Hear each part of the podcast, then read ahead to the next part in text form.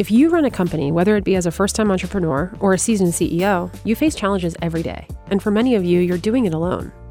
For more than 40 years, Tony Robbins has helped business owners like yourself understand how successful your business could be, the level it's at today, and how to close that gap faster with fewer costly mistakes along the way. And now he would like to underwrite the cost of a free one to one business strategy session from one of his top business coaches, a $600 value. In that session, you'll learn how Tony's business systems can impact your company. See, what most people don't know is that when Tony acquires or starts a company, he brings in six systems that are proven to create monumental growth, up to 300% in the first year alone. To learn more about these systems, to get business owner resources, and to claim your free session, just go to tonyrobbins.com slash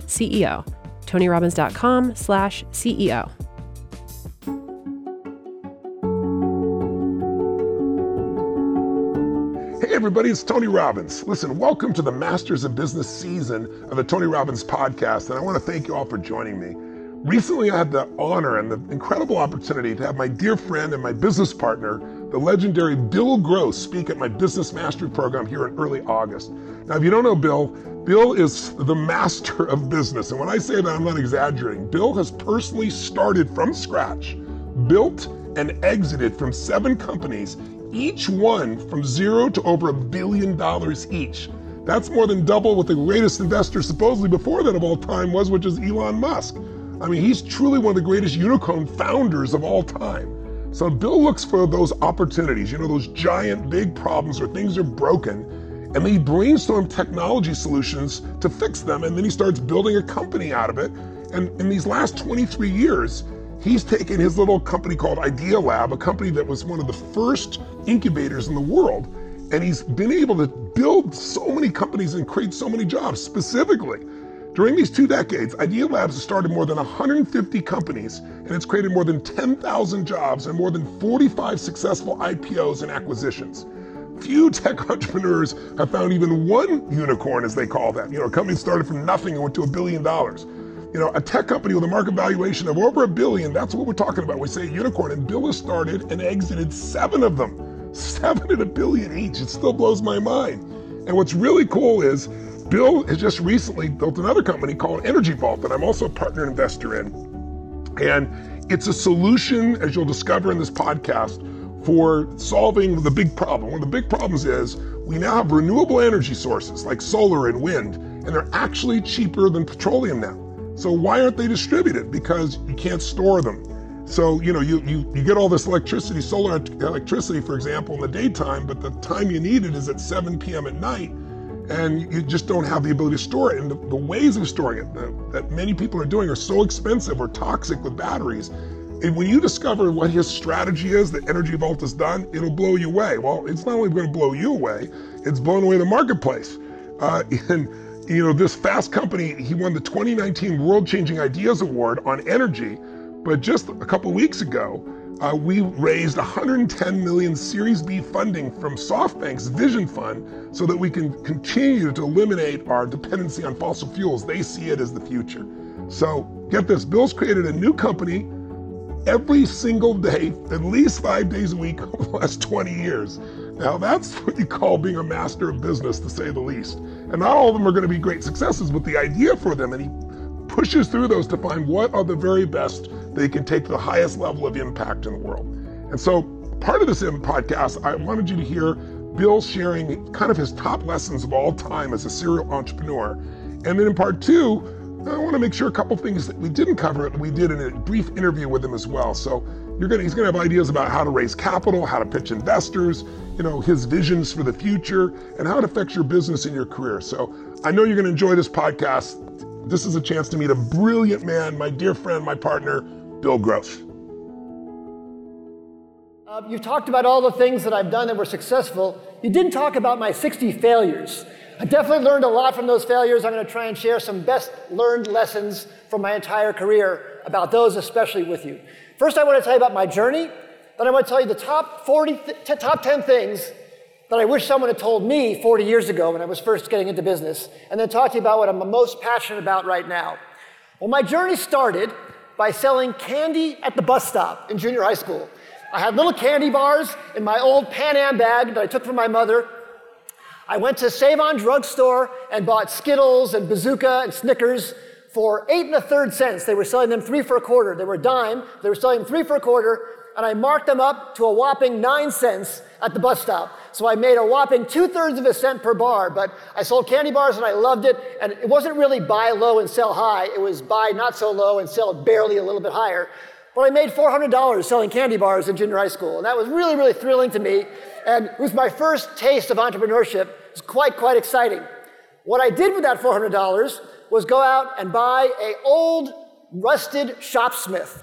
Shopsmith was a five-in-one tool for woodworking and metalworking that I was really excited about because I had just taken wood shop in high school, junior high school, and I was really excited to make things with my hands, make things out of wood. And I bought this old shopsmith for $400, derusted it, rewound the motor, put it back together, and I started making things like checkerboards and lamps and carved bowls. And I even went and bought, I don't know if you remember this back in the days of dial telephones.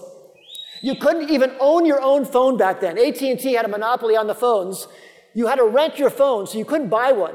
But on the used marketplace for broken phones, I could go buy old phones, rip them apart, take the innards out, polish up the bells, and put them inside these little plexiglass boxes and sell them for $49. And I used to go to the swap meet at the Rose Bowl swap meet near where I lived in Southern California to sell these. And I love doing this. I love taking the, I love the idea of taking parts and remanipulating them and making them more valuable. One of the basic tenets of entrepreneurship is trying to add value, and I was doing that in my own little way as a young teenager in Southern California.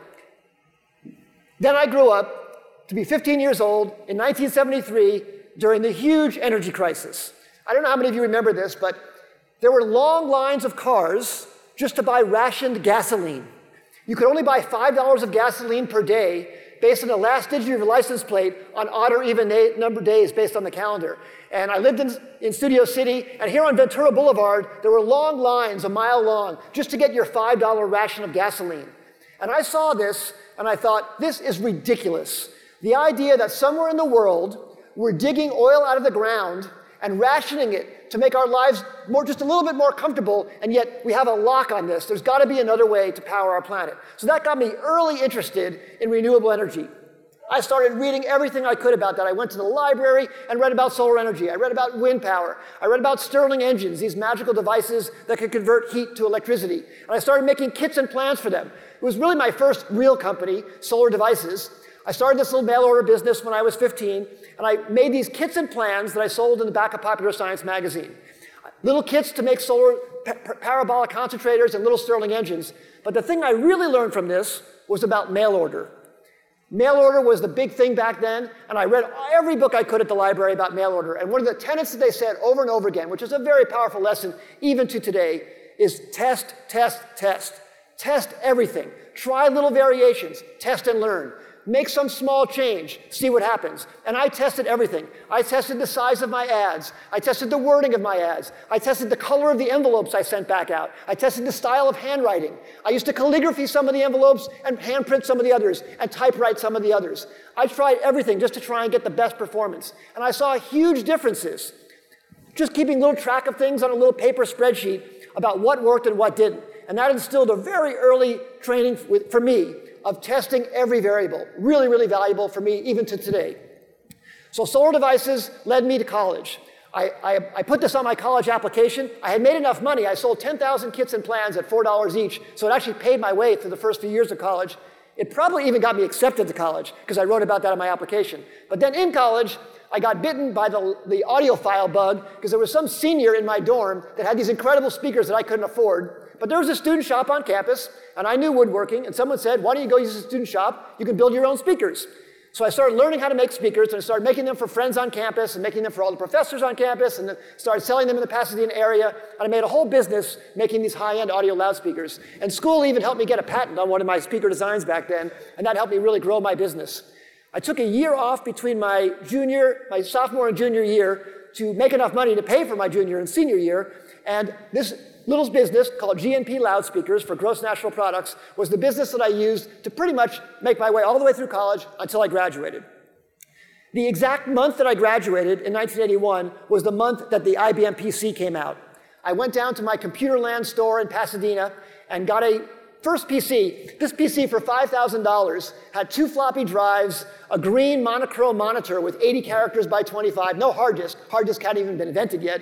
Uh, and, and, I really was so excited just to get a PC to begin to computerize my business. I wanted to make better loudspeakers. I wanted to keep track of my accounting, all my bookkeeping, keep track of all my orders. And I was really excited what the PC could bring. And I remember getting that first one and how exciting it was, even though it was pretty unpowerful back then.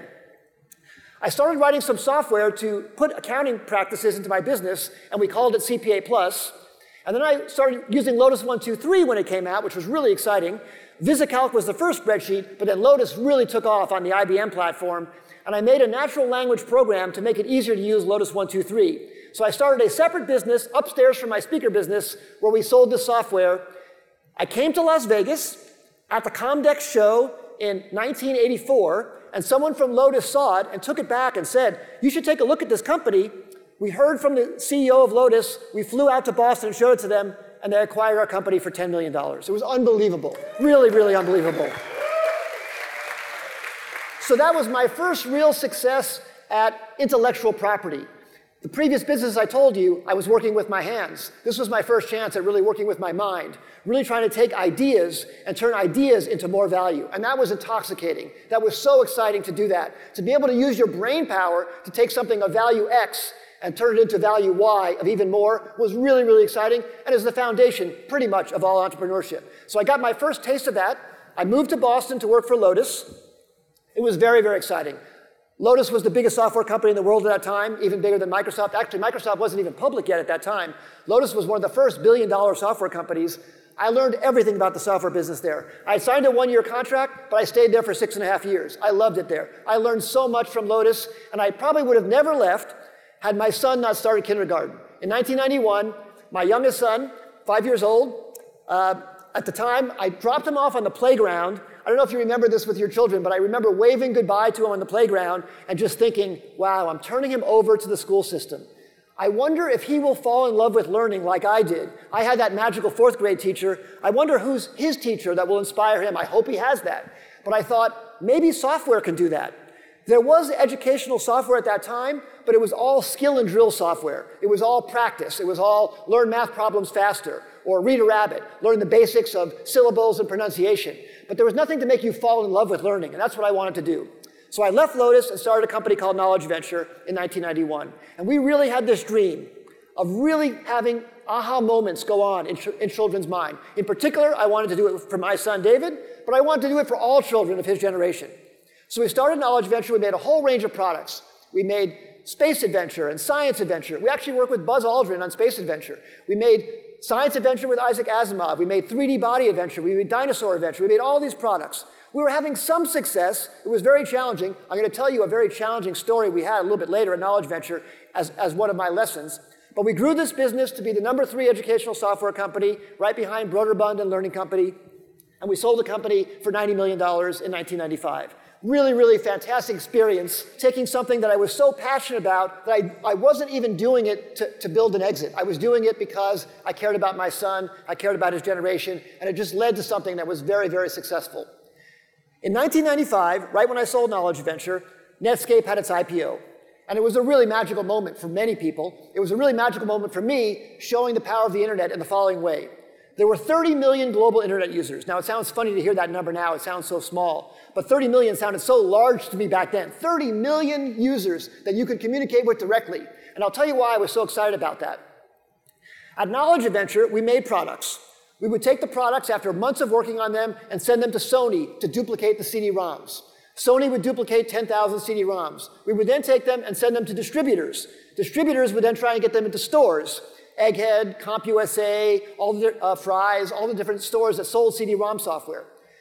There were months and months between when we made a product and finished it and when we finally heard back from a customer. And very few customers we heard back from. We had to go put bribery inside the box to get people to contact us. We'd have business reply cards in there. We had postage stamps on there. I even tested, again, back to my test, test, test. We tested different stamps, like love stamps worked a little bit better than American flag stamps to get people to send back their registration cards. It was, but still, we only got 2% back. So 98% of our customers never talked to us. Here with the internet, you could talk to every one of them. There was no one in between us anymore and our customer. It was one to one. I was so excited about that. And I had all these different ideas for businesses I wanted to start, but no way to do all of them. And that's what led me to think of starting Idealab. I wasn't sure it would work. I wanted to start something where we could have a technology incubator where we could take all these ideas and maybe run them in parallel. As opposed to being a serial entrepreneur, I wanted to be a parallel entrepreneur and try multiple things under one roof with shared resources and try and bring best practices to all of this. Mostly, I wanted to unlock human potential. I learned something at both the companies I started earlier, which was giving large equity stakes to employees and partners in the company really unlocked human potential. Think about in each of your businesses as you as an owner, how you think about things differently than as an employee would think.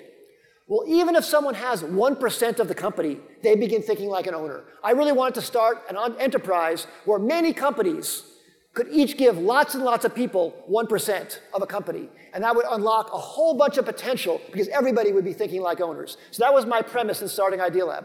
I didn't know if it was going to work. I had my first 12 ideas.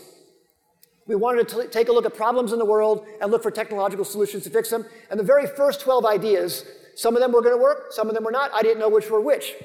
But our first ideas were answers.com, eToys, shopping.com, citysearch.com, tickets.com, cooking.com, a whole bunch of e commerce companies because I thought we could make e commerce so much more effective by talking to people directly. Citysearch.com, we wanted to make the first yellow pages online. Idea Market, we wanted to make a place where people could share ideas online. Visual Planet, we wanted to Early, early on, we wanted to do something maybe like Street View, way back when, way too early. Each of these companies we were going to fund with the first $250,000, build a team around each of them, and then help them raise additional capital, maybe another half a million to a million dollars to run for their first year. Well, of these first 12, only seven were able to raise additional money, but seven were able to raise additional money. So five of them went out of business in the first year just because we couldn't come up with a story that was strong enough to help them raise additional money beyond our first $250,000. But of those seven, many of them went on to greatness. We took those first ideas, we then have grown that into an organization that has built more than 150 over the last years. And as you've heard, we've helped the companies raise a lot of capital across that time. I'm probably most proud of the fact that we created 10,000 jobs and the change we've made to society. Because every company you start out with, you want to try and make some change to the world. You want to try and make something come into existence that wouldn't have happened without you. And that's what we're most excited about. I want to tell you about a few of the companies, but mostly I want to tell you about my lessons learned. Some of them painful lessons learned that hopefully can help you. If even one of those lessons you can put to use in your business or your idea, either in your existing business or to help you start a business, that will make me so gratified that the painful lessons I learned can be used again by you to make the world a better place. One of our companies, Evolution Robotics, I had a dream in 2001 of building the first robot operating system. I saw a bunch of things converging. I saw Wi Fi coming into place. I saw sensors getting cheaper, cameras were getting cheaper, computing power was getting cheaper. I thought that's going to enable mass market robotics. We were way too early with the idea for a robot operating system. There were not enough robots out there to need a robot operating system. But we started with that premise, and as we learned that that wasn't going to work, we pivoted to making indoor robots that could navigate on their own, localize, do path planning, find their charging station, automatically move, and we built that into floor cleaners that eventually was acquired by iRobot. They wanted the technology that we had developed to do indoor navigation, and now they put that inside of their indoor robots. We had built one robot to do that. We sold $25 million worth of it at Target, and then iRobot acquired the company. So my initial dream had a pivot because we were way too early with the idea for a robot operating system. I'll talk a little bit more about timing and how important that is later. Another company we started in 2008 was a company called Aptera. I wanted to make a super streamlined electric vehicle. I wanted to make the most streamlined, most aerodynamic vehicle on the road to try and save fuel. Going back to my early idea, my, my early passion that I told you about of trying to make the planet more renewable, I really wanted to do this. We were able to build a prototype car, use that car to raise $5 million. Then we used multiple prototypes to raise $20 million. We had 4,000 pre orders of the vehicle for $25,000 each. So we had $100 million in pre orders and then the wild recession hit. It just crushed us. We were not able to get DOE financing. We needed a $150 million loan to be able to build the factory to make the vehicles, and all of that dried up. No appetite for lending money to build factories possible at all after that crash. So we had to close the company. Really, really unfortunate, very, very bad timing, but something that I dreamed about greatly, and it still was so great to be able to take it as far as we did and give it that try. Another company we started in 2002, we saw digital cameras taking off, and we thought that the software that came with the cameras was awful, and that people would want a better way to manage their photos. So we started a company called Picasa, and this company grew to be the leader in photo management. And then Google acquired this company in 2004, right before they went public. And they actually forced us, probably against our will, to take pre IPO stock, which turned out to be the greatest thing that ever happened to us. But uh, it was really fortunate that Google took that product. The only reason we sold it to Google was they promised that they were going to keep that product along, going along. We, we were afraid they were acquiring it just to shut it down, not to have a competitor, but they promised they would keep it going, and they did, which is incredible. They kept it going all the way through and even turned it into Google Photos now. So we're so excited that Google kept that commitment, and it was a really, really great opportunity to have an impact on photo management. I started a company called eSolar to try and bring concentrated solar and automated tracking mirrors, computer controlled mirrors to make high temperatures. I'll talk to you more about that later. And you heard about this company, GoTo. We started this company in 1998, and it really, st- it really came about because of our own internal need in our companies. All of our companies were trying to buy traffic. This speaks to how important it is to solve a real pain point in the world that you see. And I saw this one greatly, maybe before other people did. But we had about 20 companies at the time, and all of them were trying to buy traffic to their websites. And all of them were buying banner ads. That was the way you bought traffic to your websites back then. And banner ads were really, really inefficient, really ineffective. You couldn't track how well they worked, and all you cared about was how much were you paying to get a visitor to come to your site. Well, I would always ask our CEOs whenever they bought banner ads, like you could go to AOL back then and pay $3 million for a two year uh, privilege of being featured in their gardening section, for example. But they didn't tell you anything about how much traffic they were going to give you, anything about the performance, and I thought that was ridiculous. The whole thing about the internet would be you can track things. You should pay for performance. Why should you be paying for advertising like you do in a magazine when you can actually track the clicks? So we had this idea of pay per click. What about if you made a search engine where instead of just paying for impressions, you actually paid only on the clicks that came into you. And what about if you could bid on keywords? And what about if there was an auction on every keyword? Well, that idea was actually despised at the time when we came out with it. People really, really hated that idea. But I really felt that was the way things will go. I really thought that was very important for our own companies, but I thought it was really fixing a bad problem that the internet could uniquely solve. So that led us to start that company. We raised the initial capital for it. Well, we put in the initial capital. We raised some additional capital for it. The revenues took off like crazy. The company had a IPO in almost a year and a half, you know, very, very fast because the growth was so fast. And then eventually, the company was acquired by Yahoo for 1.6 billion in 2003, and the patents for it were acquired by Google for 360 million dollars because they infringed on those. I had thought at the time, 360 million dollars for those patents. It was the highest IP sale I think in history at that time but it was actually worth $100 billion. So they got the bargain of all time, and I'm so happy, though, that that lives on, empowering so much of the monetization of the internet. We're so proud to have had a part in that. And it was a very, very exciting example of going sort of against the grain, and I'll talk about that in some of my lessons. Okay, so what are my top 10 lessons learned? I'm going to tell you 10 lessons, and I hope if even one of these is useful to you, it will make a big, big difference for you. These are things I wish someone had pulled me aside 40 years ago and told me. Okay, the very first one on ideas. GoTo was an example of that. You need to find, I believe, a contrarian idea that's true. So Peter Thiel says the following thing Tell me something that's true that almost nobody agrees with you on. If he asked this question during interviews, what do you know that's true but that other people don't believe yet? That is so valuable if you have that insight. That insight is very important. Ray Dalio, the incredible investor, says the consensus is already priced in. So to be a great investor or inventor, you have to bet against the consensus and be right. Well, it's very easy to bet against the consensus and be wrong. You could just do something stupid, an outlier, and it'll be wrong. You need to try and find a way to bet against the consensus and be right. So, what I really urge people to do, what I try and do with all the ideas that we have and we evaluate whether we're going forward, because we have way more ideas than we could do, is really try and figure out do we have some insight that we know is true that other people don't know yet. And you really have to dig deep to figure out if you have that. But that is one of the biggest ingredients of having a successful idea. It's not just having an idea that no one's done before, it's not just having a slightly better way of doing something that someone else is already doing.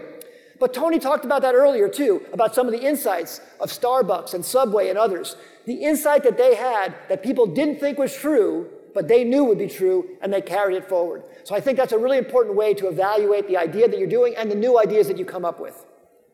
The second thing, timing. I never really realized how important timing was.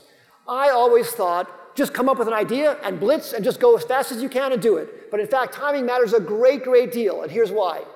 There are things that are outside of your control. We'll take the example that I gave of Aptera, our company that failed because the timing was bad for getting a DOE loan. But that was something we couldn't control. Now, that was also something maybe we couldn't predict. So things like that are going to happen.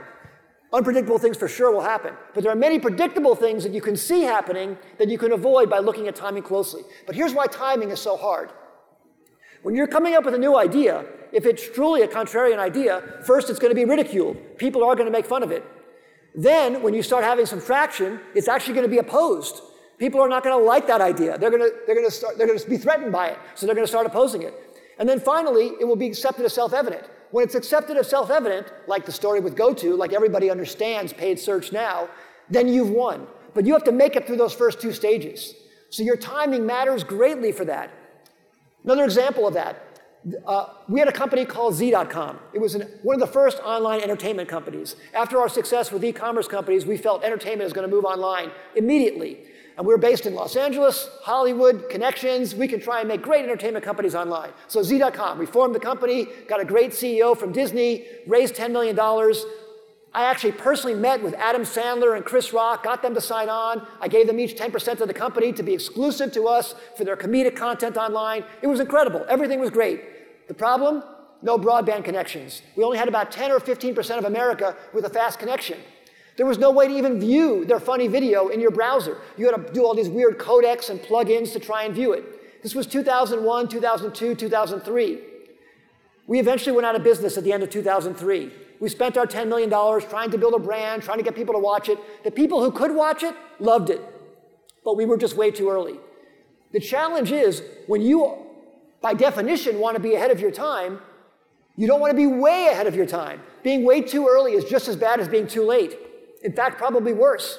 If you're a little bit late, you can catch up. If you're way too early, there's nothing you can do if those other things are out of your control. And I'll tell you what's out of our control broadband penetration and watching videos in your browser.